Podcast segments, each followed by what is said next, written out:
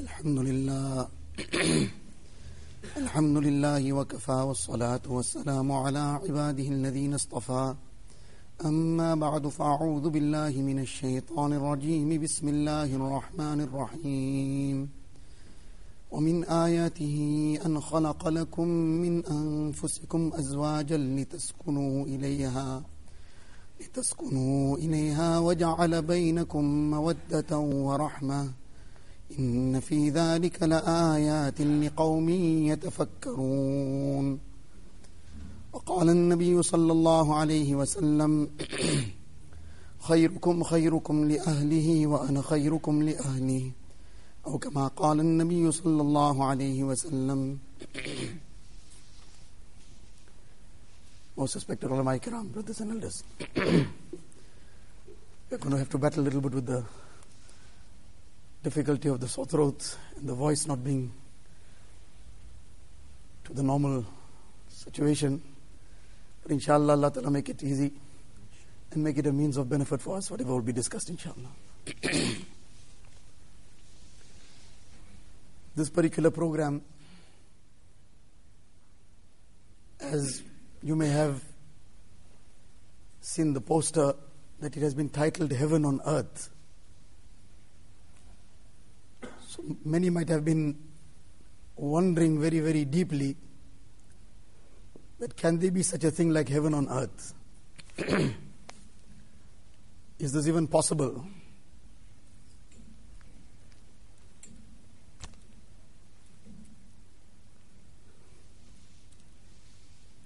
So many must, must have been thinking that is this something possible? Can there be a thing like heaven on earth?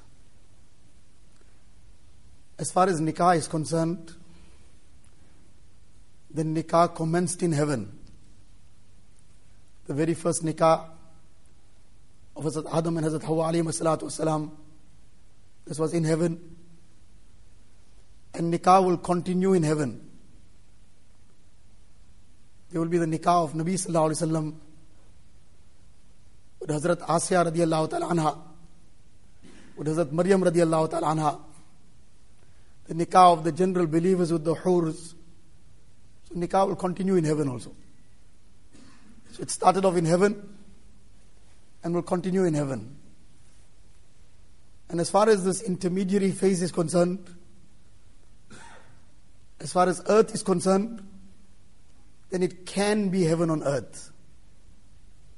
But that is the key word in it. That it can be heaven on earth provided we work towards making it heaven on earth. It won't automatically become so.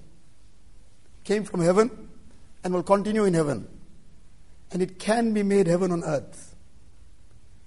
As far as the objectives of nikah are concerned, what Allah wa ta'ala created the institution of nikah for. If that is achieved, it will become heaven on earth.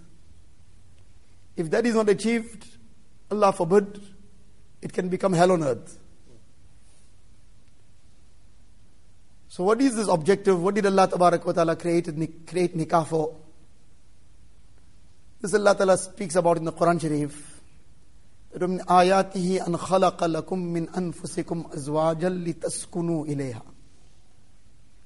That among the signs of Allah Ta'ala, this is a very, very powerful introduction to everything the sign of Allah Ta'ala, something which is a distinguishing sign, which if a person ponders over it, it will bring him to the marifat and the recognition of Allah Ta'ala. So nikah is among those things that if a person ponders over it, Allah Ta'ala says, وَمِنْ آيَاتِهِ أَنْ خَلَقَ لَكُم مِّنْ أَنفُسِكُمْ أَزْوَاجًا That among these signs is that Allah Ta'ala has created spouses for you, from among you from the same species.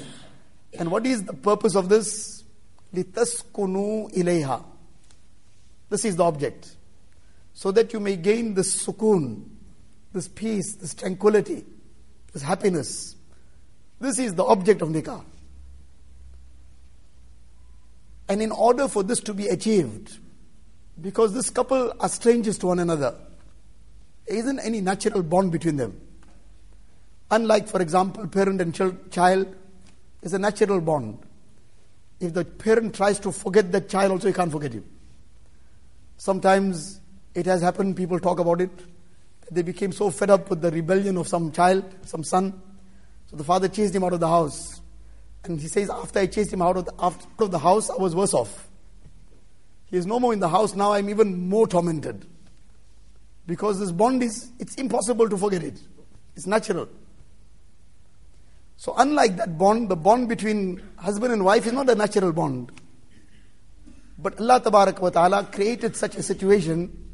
Allah ta'ala says, out of His gift, وَجَعَلَ بَيْنَكُمْ مَوَدَّةً وَرَحْمَةً Allah Ta'ala created between these spouses mawadda, love, and rahma, compassion. That without these two ingredients, this sukoon can't be possible. So Allah Ta'ala created this. But now the, it has been granted, but it needs to be nurtured. It needs to be looked after. It needs to be maintained and it needs to be grown. So this love and this compassion is what will make this nikah an aspect of sukoon. Without this, merely dry rights, fulfilling of rights, doesn't achieve any sukoon. Any relationship for that matter. If it's just a very formal relationship, I will fulfill your rights, you fulfill my rights, and we don't bother about anything beyond that. There is going to be no happiness in that relationship. So Allah Ta'ala created mawadda, love. There's something beyond rights. What makes the spouses sacrifice for one another? That when one is ill, the other will spend a sleepless night. When one is in some difficulty, then the other one want to, will want to do something to help. This is mawadda. Otherwise, if it comes to purely rights, then a person will say, This is not my duty. But Allah Ta'ala created this. So, this is the objective of nikah. And when this objective is achieved, then it will become heaven on earth. And if this is not achieved, then it's impossible to achieve this heaven on earth. Now the question is that how will this become heaven on earth? What is the prescription? We understood that this has to be achieved, the sukoon has to be achieved, but where will it come from? So as far as the sukoon where it will come from, this will come only from the way of Rasulullah sallallahu alaihi wasallam.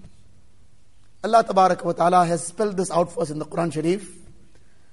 لَقَدْ كَانَ لَكُمْ فِي رَسُولِ اللَّهِ أُسْوَةٌ حَسَنَةٌ That in the Nabi of Allah tabarak wa ta'ala, Allah ta'ala has given a beautiful and an excellent example for everything in life. Every facet of life has been catered for. And including how to make this nikah heaven on earth Allah's Nabi has taught it. And when a person will deviate from his way of life, from his akhlaq, from his muasharat, then this is just a dream. It'll just be a wish. It'll just be something for the books, something to hear about about the past. Whereas it's achievable, but the prescription has to be taken. So Nabi Sallallahu sometimes a person says, well, Whatever Nabi Sallallahu taught, indeed, who can ever say anything about that? It is the most beautiful thing. But I have so many of these pressures in my life. I'm so stressed out. And all this modern day life, the kind of difficulties that go with it, the kind of stresses and pressures and whatever else. If you think about it, who could have been a busier person than Rasulullah with the affairs of the entire ummah that he has to be worried about? Who could have been under greater pressure than him? That at some time the message is coming that certain tribe are planning to attack the Muslims. Sometimes it's something from the munafiqeen. Sometimes the Yahud are up to their treachery. Sometimes it's something else. And forever there was some pressure of the other of the magnitude that we can't imagine. So we think we have pressure. Did we look into the books of Sirat and read the life of Rasulullah and see the pressure that he bore. Sometimes a person says poverty. See, because of poverty. But who could have suffered the poverty that Nabi Sallallahu suffered? Where at times he had to tie two stones to his belly. Out of the pangs of hunger. To cool the pangs of hunger, he's tying two stones to his belly. And at times the visitor comes, some guest comes. Allah's Nabi Sallallahu sent somebody that go to the house and see if there's anything available. And he goes to one house, the second house, the wives of Rasulullah the Ummahatul Mu'mineen. And each of them, nine houses he goes to. And they says, Ma indana illal ma. The only thing available is water, nothing else. The only thing available in nine homes is water. So poverty, then poverty Nabi Sallallahu experienced. And if somebody says fear, so much of fear, so who could have experienced more fear than Nabi Sallallahu Where he himself describes this. لقد أوذيت في الله وما يؤذى أحد وَلَقَدْ أُخِفْتُ فِي اللَّهِ وَمَا يُخَافُ أَحَدٍ I was given that amount of difficulty in the path of Allah wa ta'ala. And for the cause of the deen of Allah ta'ala. That nobody had to bear this ever in the whole, in the annals of history and ever to come. And I was made to fear that extent that nobody ever experienced this. One is the fear that a person experiences in terms of worldly situations. But who could have had greater fear of the akhirat? Allah's Nabi Islam saw Jannat and Jahannam with his eyes. And he saw the punishment for the sinners in Jahannam. He was masoom, he was sinless.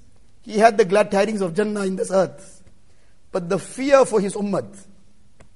And therefore, in one hadith, Nabi Islam says that لو تعلمون ما أعلم had you known what I know, what I've seen with my own eyes, لضحكتم قليلا ولبكيتم كثيرا you would laugh less and you would cry more.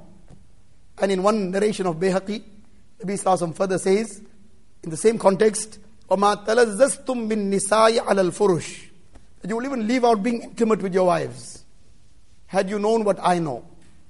So Allah's Nabi Sallallahu had all these situations, all these pressures, all these fears, all these circumstances that we make excuses for ourselves about.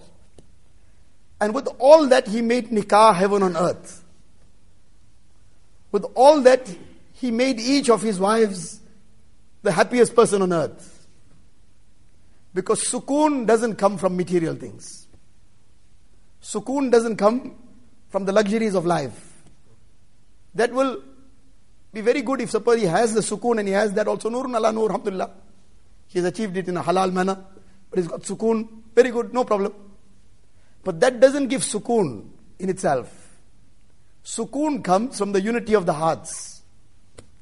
When the hearts are united, there's love for one another in the hearts. Then when the hearts are one, even if there's poverty, the difficulty of the poverty is halved. And if there's abundance of wealth, but if there's disunity, there's discord, there's dissension, there's enmity, then there is no pleasure in any amount of luxury. Then the best luxury also is tasteless. The most delicious food also is tasteless. So the sukoon comes from the unity of the hearts. It comes from the love and muhabbat in the hearts. It doesn't come from things. Things, if there is sukoon, will enhance it. But it doesn't give it. So in any case, Nabi Sallallahu with all these pressures, with all these anxieties, with all these worries, with all the responsibility of the entire ummah, he still made nikah heaven on earth. He still had the time to enter the home smiling and to make salam. He still had the time to show affection to his wives. He still had the time to take that effort. That Hazrat Aisha Siddiqa is taking a bite of some morsel and then Nabi Sallallahu will take it and turn it to the same point that she bit off. And he will eat from there forward. What was the reason for it? Just to show affection. That I have some feeling for you. So with all that, he had this time to make it heaven on earth.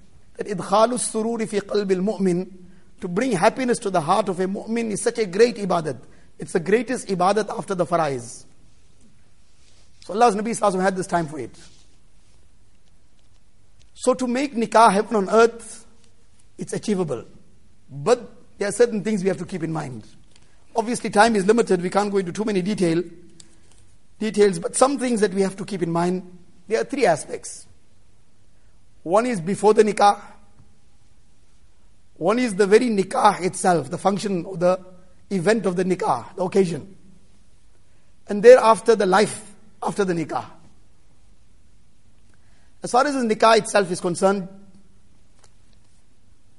and before the nikah for that matter, nikah, the very institution of nikah, is something that is filled with barakat, or is meant to be filled with barakat. When Hazrat Ali radiallahu ta'ala, when Hazrat Fatima radiallahu anha got married, the dua that Nabi Islam gave them on that occasion, and which thereafter became the masnoon dua. Whenever a nikah takes place, we give the couple that dua, the imam makes that dua for them. Barakallahu fikuma wa barak alaykuma wa jama'a bainakuma bil khair. This is deduced from the same dua. Nabi Sallallahu made dua for them. Allahumma barik lahuma. Allahumma barik fihima. Allahumma barik fi bina'ihima. Allahumma barik fi naslihima. Dua for barakat upon barakat. Allah grant barakat in them. Grant barakat for them. Grant barakat in their union. Grant barakat in their progeny to come. In every respect, barakat. And everybody wants this barakat in their nikah. They want this barakat in the nikah of their children. Because when there's barakat, there's sukoon. When there's barakat, there's happiness. If there's barakat in wealth, that wealth will bring happiness. If there's no barakat in wealth, that very wealth will become a source of difficulty, a source of anxiety, a source of problems. So the wealth itself is not a problem. But what is in the wealth? Is there barakat in it? Or is it the opposite of barakat in it? That is the question. That will depend on how it came. So either that wealth will bring, it will bring sukoon. Or if that wealth was achieved in a haram way, it will bring fire. It will burn everything down. So likewise, this nikah, we want barakat in it. So the barakat that will come in it, there are certain things to keep in mind before the nikah, then during the nikah event itself, and then the life thereafter. So these are the three things that we will briefly discuss. As far as the aspect before nikah, then this becomes the prelude to the nikah, becomes the foundation of that nikah. So, what is important and necessary is that nothing haram is done before nikah. Unfortunately, let alone young people and couples that are now proposed to be married, there is no such thing as an engagement in, Islam, in deen. But there is a proposal in the sense where there's a promise from both sides. Okay, there's a promise now to marry one another. There's a proposal, there's acceptance, there's a promise from both sides. Any kind of engagement, there is no such thing in deen. So, in any case, when a proposal has taken place, then the couple are still strangers to one another, just as they are strangers to anybody else on the street. That proposal doesn't make anything halal. They are just as haram on one another like anybody else walking out on the street. Unfortunately and very tragically, let alone the couple that are to be married, that are proposed, many parents give their total blessing to all kind of contact before nikah. One is the contact of technology, the बहुत bari musibat of the time, the BBM, बहुत bari musibat, and all the other things that go along with it. That all this communication, this haram communication that takes place, this is weakening the foundation of that nikah. And it is draining out the barakat of that nikah. Now later on, when things are now in a different direction, nobody even thinks about it that something has happened before and no toba was made for it yet. You haven't even made toba for it yet. So unfortunately, this has become a very common thing that let alone the couple who are, that are to be married, even parents give their complete blessing to it. They allow contact, they allow visiting one another. One youngster, one day, while just talking to him, he said, Well, no, I, I just met my fiancée and came. So what, what on earth are you talking about? He says, No, well, I go every now and then. Said, What do you mean you go? So he says, No, well, I go and knock on the door, I ring the bell, the mother opens the door for me. So, the total blessing of the parents. This, and if it is, Allah forbid, if we regard this as something okay, then we're regarding something haram as halal. This even endangers a person's iman itself. So, this communication, this courting, this dating, all this ruins the barakat of that nikah before it even takes place. This is something we need to take note about. Parents need to take note about.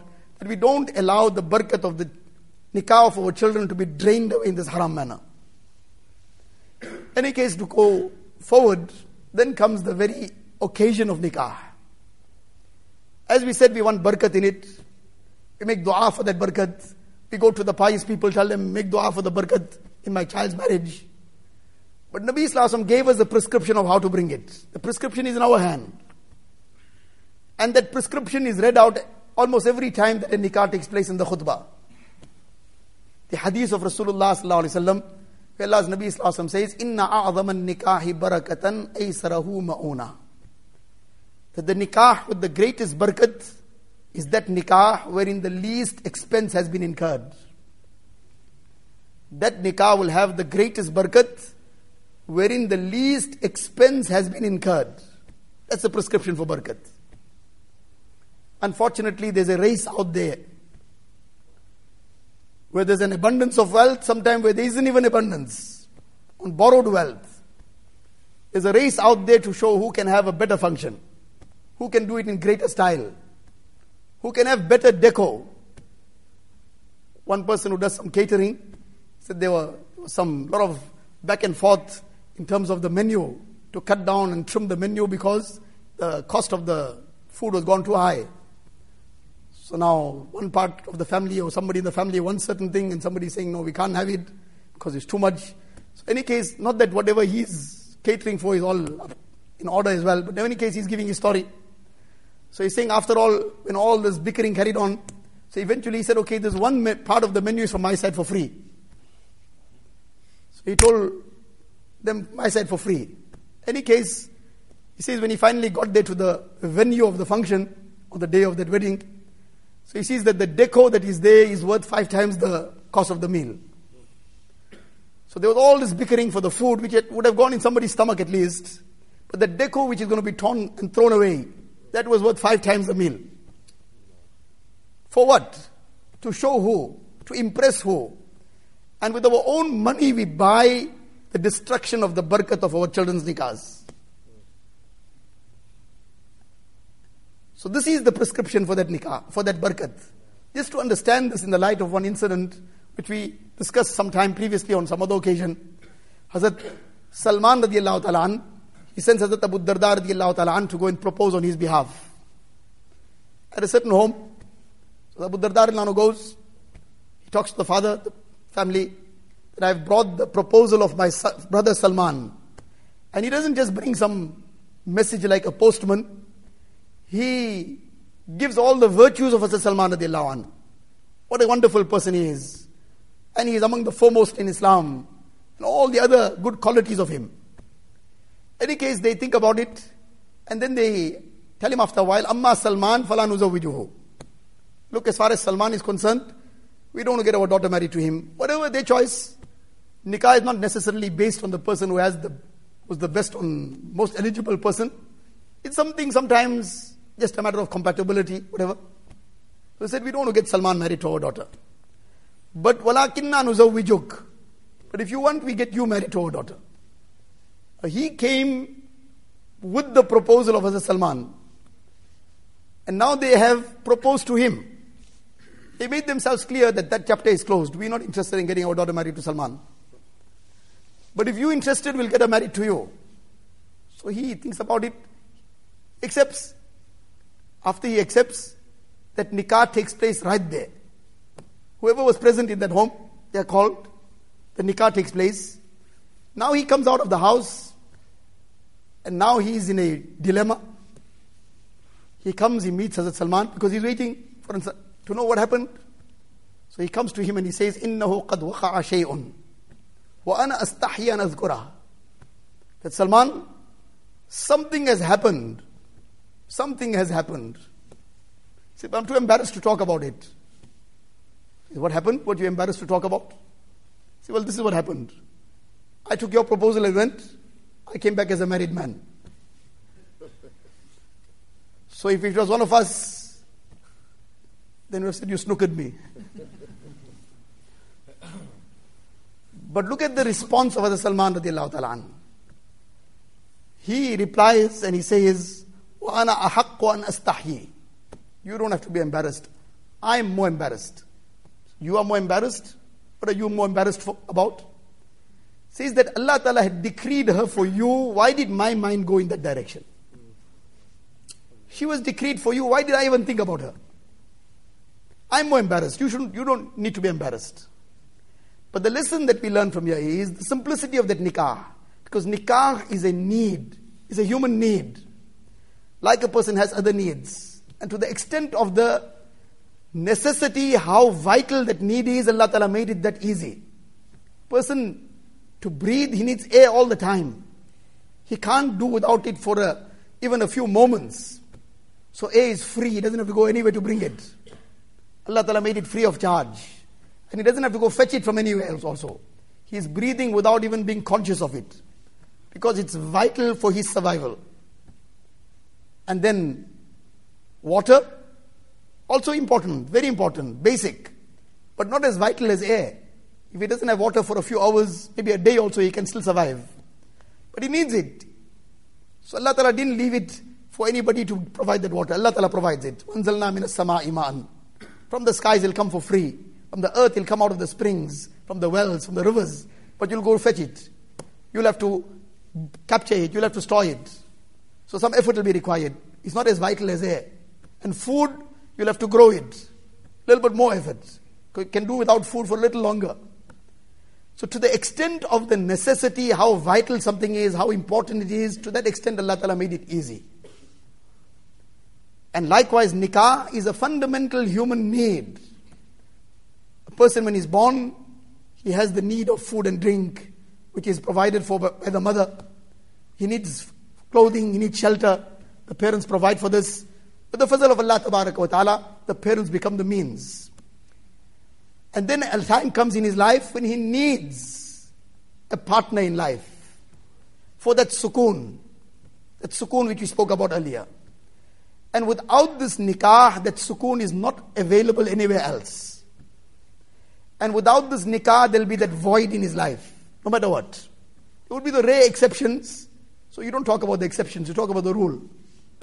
The rule is without nikah, there'll be this void in a person's life, no matter what.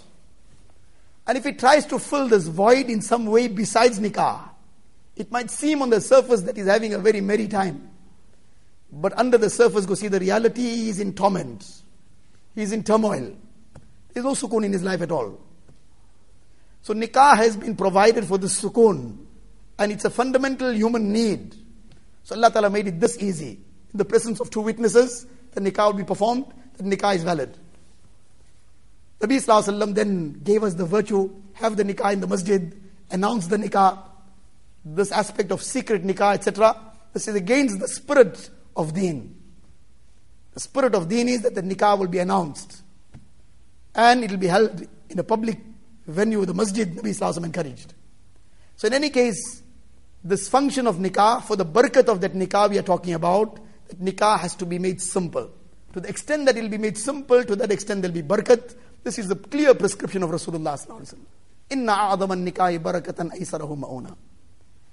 Then comes the aspect of the life after nikah, how do the couple then maintain this nikah, maintain this barakat in that nikah, and enhance it? This is the crucial aspect. Now, in this, there are two, two aspects, two sides to it. One is that side, or maybe there's three sides we can say, but actually it's two sides, both combined become the third side. One is the husband. What is his role in bringing about the sukoon then is what is the role of the wife? What role she has to play to bring about the sukoon? And when both will play the role, then that's the third part that takes care of itself. Now, this particular discussion is addressed to the husbands. What the wife's role is, that will be addressed to the females when they are addressed in the, a separate program. So a person will have to take what is meant for him. Once there was a problem between a couple, somebody gave each one of them a book which contained all the rights and responsibilities of husband and wife. So what happened? The husband started reading all the rights and responsibilities, all the responsibilities of the wife. And the wife started reading all the responsibilities of the husband. And now each one is saying, I hope you read number 34. You rather look on page 36, something very important for you there. So that increased the problem. Because each one is worried about what the other is supposed to do. But if each one takes care of what they are supposed to do, automatically everything takes care of itself. So what the wife is supposed to do, that is a separate thing. That will be discussed when the females are discuss- uh, addressed. What we are supposed to do is what we are going to be discussing now. So therefore we have to bear these things in mind. As far as this nikah is concerned and the sukoon making it heaven on earth, this requires that we make an investment in this nikah. Now, the word investment, and especially sitting in Westville, so it only goes, maybe previously they used to always talk about six figures. It is now old hat. Now you're going to start off from eight, maybe. So probably that's the only thing that comes to our mind. That investment will be something very, very costly, maybe. No, we're not talking about that investment at all. We have heard already the sukoon in nikah can come with poverty also. The sukoon in nikah can come without the luxuries of the world. The sukoon of nikah is not dependent on these things. We're talking about investment in terms of the emotional investment that makes this nikah a thing of sukoon. And like a person investing monetarily in something, then he takes his time, he takes his, applies his mind. He wants to work out what is going to be the right thing to do. When should he invest? How much should he invest? How should he invest? And he applies his faculties. He uses his contacts. He reads up whatever is necessary. He does the necessary research. The whatever is necessary to be done to make that investment prosper, to make it profitable, so that he now enjoys the benefits thereafter. So that's exactly the investment that is required in nikah to apply the mind. What is going to do? What is going to be the right thing to do here? And to keep investing in that emotional bank. There's an emotional bank. And how a person conducts himself, he's either depositing in that emotional bank or he's withdrawing from it. He comes home very cheerfully, whatever his anxieties are, all his worries, the hard day he had at work, whatever he locked it outside. Because the home is not the place for that. Before he steps in the house, he must leave all that outside. Tomorrow, when he's going to work, pick it up and carry on. So he left all that outside and he walked in cheerfully, making salam and saying some words of endearment, saying something that will cheer the heart. Uh, he's depositing in that emotional bank. And when these deposits keep carrying on over time, then this creates a healthy relationship. And then, like anybody else in life, there are always ups and downs. Life is a roller coaster. Everybody has ups and downs. Sometimes a person is going through the garden route, and sometimes there's a karoo also. So these ups and downs carry on. But if this emotional bank is healthy, then when the downs come, there's still enough to sustain it. There's still plenty to sustain it. Like a person now, he's got a very healthy bank balance. Some problem came, some loss, some disaster, whatever. So now there was a big bill, 100,000 rands, but there's enough there to still sustain everything. He's carrying on. So it doesn't bother him too much. But he was sitting on zero, and now even 100 rand got lost. He was sitting on zero and 100 rand got lost becomes a major thing. And the 100,000 got lost, but he took it in his stride because there was enough to still sustain him. There's still a couple million left. So 100,000 didn't dent anything. And your 100 rand caused a major upheaval. What way are we going to buy bread from tomorrow? So depending on how much we deposit in this emotional bank, and this is the lessons that Nabi Sallallahu taught. There were times when Nabi Sallallahu would lie down with his head in the lap of Hazrat Aisha radiallahu anha, and he would recite Quran Sharif. Was there no pillow in the house? No, no, this was that emotional bank. This is in our terms. All these fancy terminology that these people bring about from here and there, the foundation of it all is in the Sunnah. They just give it these fancy terms. We don't need to go anywhere to find all these things. It's all in the Sunnah for us. So this was no coincidence. This was Nabi Sallallahu depositing in that emotional bank that the heart must get happy. A person compliments, for example, the cooking of his wife. How many of us do it? It's taken for granted that she must do it. And on top of that, we make demands on it. But that compliment, rather, bef- so that compliment, what it will do is it will deposit something in that bank. But instead of complimenting, what we have, we have sarcasm. So if we do say something to it, it will be a sarcastic remark. And that makes a major withdrawal. One withdrawal, one sarcastic remark, then the second, then the third. Now we're already scraping the bottom. And now when you scrape the bottom, it's very painful. It makes scratches and marks and whatever. So this emotional bank is something we have to now keep filling. And the person fills this emotional bank with the akhlaq that Nabi Sallallahu taught. And therefore Nabi Sallallahu in the hadith, in fact before this in the Quran Sharif, Allah Ta'ala gives us this directive. Keep filling this emotional bank. Allah Ta'ala intercedes on behalf of the woman. Can we imagine the president writing a little note that my person is coming, look after him? He drops everything. This man is coming from the president's side. The president has sent a note. Who is the president? Today's president, tomorrow's prisoner. Allah Rabbul Izzat, Khaliq Kainat, is making sifarish and interceding on behalf of the wife. And Allah Ta'ala is saying in the Quran Sharif, وَعَاشِرُوهُنَّ بِالْمَعْرُوفِ That treat her kindly in the world. And a person will say that, you know, it takes two hands to clap. One hand, one hand, what, what can do? One hand can only slap. And it takes two hands to clap. So Allah Ta'ala is saying, no, don't worry, you make it clap with one hand. فَإِن كَرِهْتُمُهُنَّ فَعَسَىٰ أَن تَكْرَهُ شَيْئًا وَيَجْعَلَ اللَّهُ فِي خَيْرًا كَثِيرًا Sometimes you'll dislike something. But Allah Ta'ala will put good for you in the very same thing you dislike. The Quran Sharif is speaking. Allah Ta'ala finish intercede on their behalf. But Nabi Sallallahu Alaihi Wasallam further than intercedes. Can we imagine? Can we imagine Allah interceding? Then Allah Ta'ala's Nabi Sallallahu is interceding. That istawsu bin nisa'i khayra.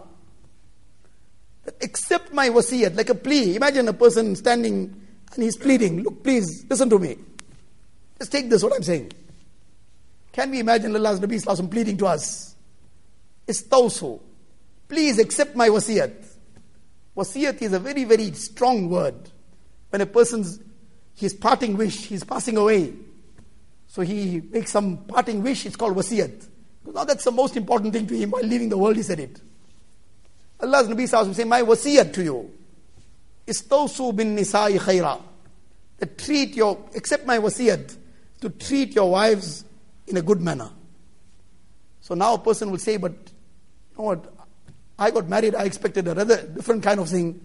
As some people, when they get married, they expect that they are getting married to somebody out of this world. One person said, I am looking for a girl to get married who's out of this world. So I told him, well, you'll have to go out of this world to find her. Why are you looking for her in this earth? If you're looking for somebody out of this world, then go out of this world to find her. If you're looking for somebody in this world, then you'll have to find somebody who's the type of person in this world. So now a person says, but I expected something else, and I don't see everything going the way I wanted. So Allah's Nabi Sallallahu answered that upfront. That innal mar'ata khuliqat min dila'in. That a woman has been created from a rib. Nabi Sallallahu is answering a question beforehand. Before you ask it, there's your answer. لن تستقيم لك على طريقة. Now who is being addressed with this? The wife is not being told. The husband is being told that, look, this is the situation. You're going to have to keep it controlled.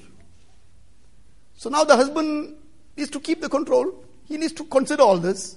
He needs to maintain all this with all the difficulties that may come sometimes. That لن تستقيم لك على طريقة. She will never ever be the way that you want all the time.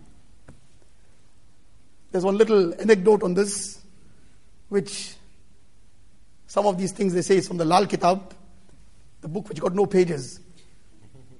Perhaps this is on page 50 somewhere, I don't know. So this one person was walking somewhere, he found one bottle. So he opened the bottle up. Somebody had trapped one jinn inside. It's a Lal Kitab one, so don't ask me beyond that. So in any case, when this jinn came out, so it asked him, you know what, nevertheless you released me, so let me do something for you. So the jinns can do some amazing things. So this person, he scratched his head first and he said, you know what, right thing, uh, you know, every month I'm going China, so rather just build this highway for me directly from here to China. So I just can drive down all these airports and all the other rigmarole. So the Jinnah told him, know, be reasonable little bit. Highway from here to China, across the oceans. Is something beyond me now. So then he said, okay, okay, leave that highway. Okay, just do this much. Just make it such that my wife listens to everything that I say. So now the Jinnah started scratching his head. Then the Jinnat asked him, okay, that highway, you want three lanes or four lanes? so this is never going to happen. This Allah's Nabi Islam is already saying it to us. لن تستقيم لك على طريقة. She will never ever be the way you want it all the time. So why are you expecting it? When Nabi Islam has spelt it up front, and therefore Nabi Islam says, فَإِنِ اسْتَمْتَعْتَ بِهَا اسْتَمْتَعْتَ بِهَا وَفِيهَا عِوَجٍ You want to make it work, you have to make it work with all the whatever comes along with it. Otherwise, you're going to make it break. So Allah's Nabi Sallallahu Allah Ta'ala finished intercede on behalf of His servants. Allah's Nabi Sallallahu is interceding. Now it is up to the person now to take it further from there. And Nabi Sallallahu therefore says to him that خيركم خيركم لأهله وأنا خيركم لأهلي that the best among you is the one who is best to his wife. After having spelled all this out, how she will be. He's already spelled out up front how she will be. And with all that, Nabi Islam is saying, You want to be the best? Then don't say my way or the highway. Then don't say my way or the highway. Then you still be the best. خيركم خيركم لأهله. The best among you who is the one is the, who is the best to his wife. Obviously, within the limits of Shariat. Within the limits that Allah and His Rasul have, have given us. Not out of those limits. And وَأَنَا خَيْرُكُمْ لِأَهْلِي To further emphasize it, Nabi Sallallahu says, with all whatever his responsibilities are, whatever his difficulties are, whatever circumstances he is in, he says, I am the best to my wife. Of everybody else, nobody can compare to me how good I am to my wife. So Nabi Sallallahu has already given this prescription, and this is what we need to take to heart, that this is something that we have to invest in. And in order to now maintain this, there are various aspects. As you might have read on the poster, this program will be in two segments. The next segment will be next week. You will just read a little bit of this pamphlet that inshallah will be distributed next week when the next part of this program takes place. Uh, there are various subtitles here, and each one deals with some practical tips, practical points. Everything, this is a lifelong thing something that is meant to be maintained a lifelong, can't be discussed in a few minutes, but nevertheless, some aspects that we will keep in mind. One of the most fundamental things is the general conduct. As we mentioned, some of the things have already come in in the course of the discussion. That we are talking about what is the husband supposed to do. What the wife is supposed to do, we'll talk to the woman when they, we are addressing them. The first thing here is the general conduct. One rule, golden rule, and if you can live by this, many of the things will take care of itself. Number one, live with your wife and speak to her in the manner that you would want to treat your, you would want someone to treat your own daughter. This really sums it. That we need to put ourselves in that situation. That how I would want somebody to treat my daughter tomorrow. When my daughter is in her home, and if I don't have a daughter, then I've got some sister, some aunt, some relative who is close to me, dear to me. How would I want her to be treated? Then my wife is also somebody's daughter. My wife is also somebody's sister. My wife is also somebody's granddaughter. They also have hearts. They also have feelings. And let me put myself in that shoes that tomorrow my daughter is in somebody's house and she has made the same mistake that today my wife made. She has made the same mistake for the tenth time, like my wife made it now. What kind of response I will wish for from my son in law? I would want him to blow the roof. Mm, fine. And Allah forbid, sometimes, as they say, what goes around comes around. So how we will treat other people's daughters, Allah forbid, the same treatment doesn't come around again. So this is a golden rule, and we need to sit and think about this. How we want our parents to be treated by our wives. We need to pass on the same thing across. This is a two way thing. It's not a one way thing. There's two, two people involved. Both have feelings. Both have hearts. Both have to fill into this emotional bank. So, all these things need to be brought into the account, into the equation. So, this is the first rule that is mentioned, the first aspect that is mentioned here. Then the second point provide for her with. Uh, number two, laugh and joke with her within the limits of Shariat.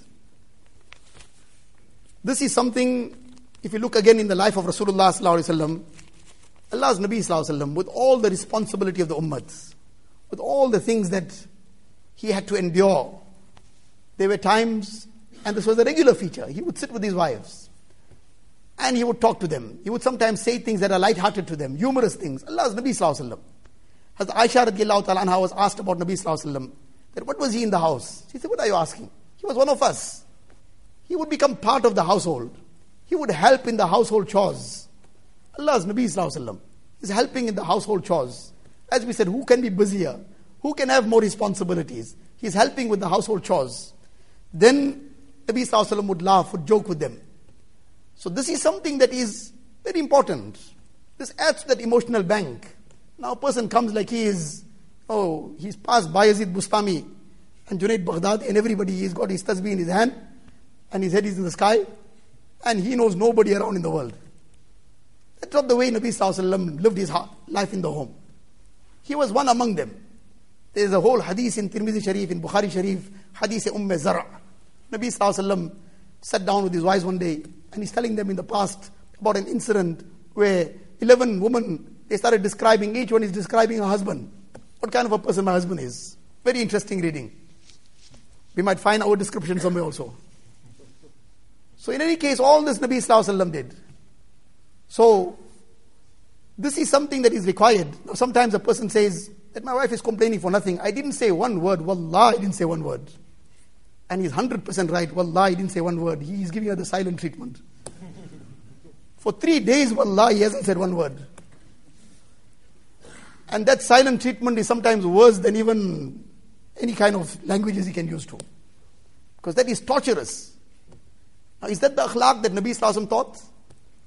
And then he is on top of that saying, Wallah, he didn't say one word. Indeed, 100% he didn't say one word.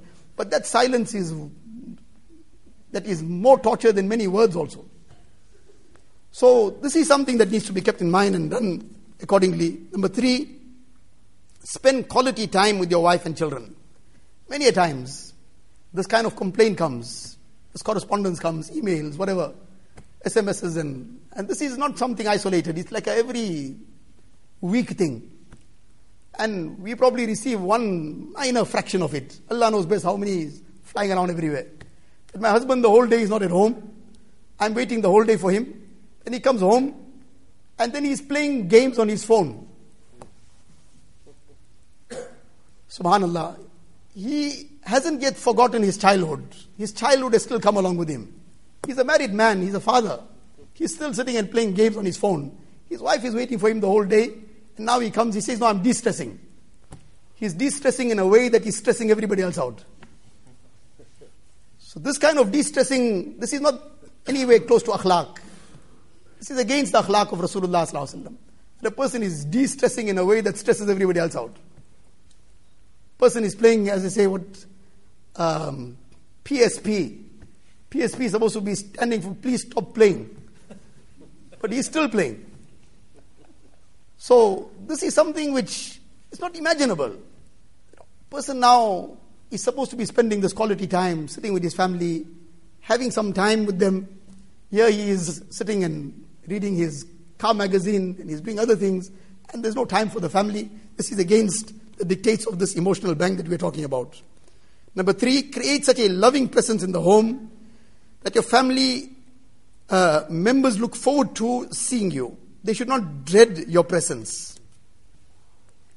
When a person comes home, then there is sukoon coming along. It is not that when the husband is coming home, then everybody is now reading Ya Subbuhu, Ya Quddusu, Ya Ghafuru, Ya Wadudu, and they're now preparing to blow on him now. They all this come back in a good mood.